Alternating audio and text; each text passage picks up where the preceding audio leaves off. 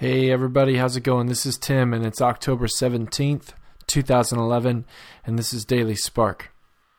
There's a passage of in Psalms that I want you to check out here real quick. This is Psalm 66 and we're going to skip all the way down to verse 16.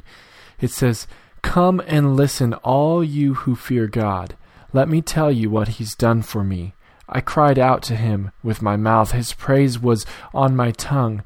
If I had cherished sin in my heart, the Lord would not have listened. But God has surely listened and heard my voice in prayer. Praise be to God who has not rejected my prayer or withheld his love from me.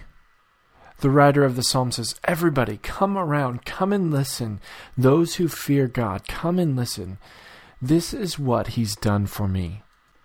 I think this is cool. Just the other night, I had a friend who had said, Oh man, I just had this great evening. We were at youth group and he was involved in some of the things at youth group.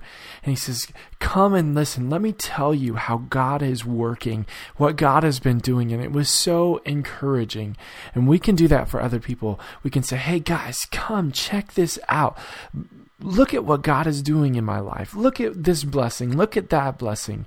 Um, praise the name of the Lord through your conversation and and and put God on display and say, look at how great He is. Look at what He's doing in my life.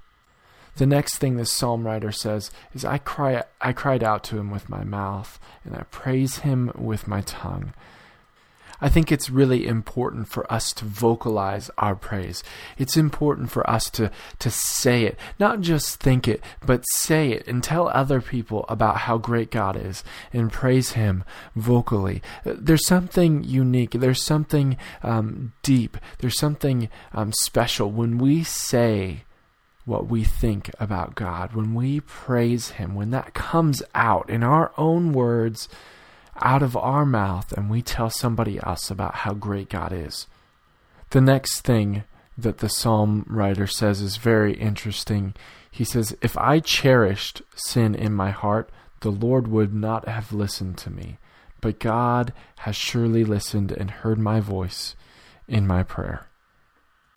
This brings up an interesting question. Are there sins that you just cherish that you know they're wrong but you you love it. You love the the feeling that you get when you're in that sin. You love that particular thing. Uh, it makes you feel good or whatever. Um, are there sins that you cherish and and does that keep distance between you and God and you growing in your faith and it, you know, this this psalm writer said, you know, there wasn't any sin that I cherished in my heart, that I hung on to, that I loved. Um, and he says, I, I, think this is why God listened to me.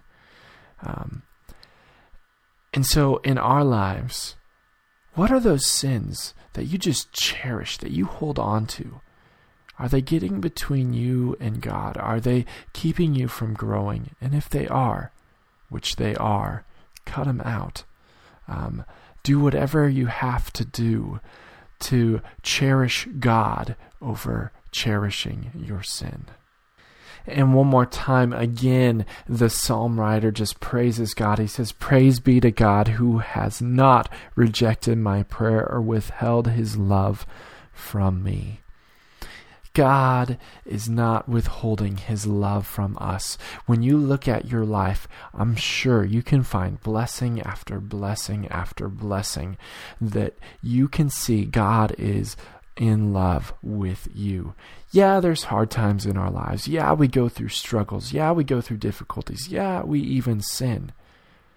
And sometimes we get focused on that stuff and we don't focus on how God really loves us, how He is not withholding His love from us. So I want you to praise God for who He is. Lift Him up, proclaim Him, speak it, say how great He is. And also, the challenge is to cherish God over anything else. Have a great day, and we'll talk to you tomorrow on Daily Spark.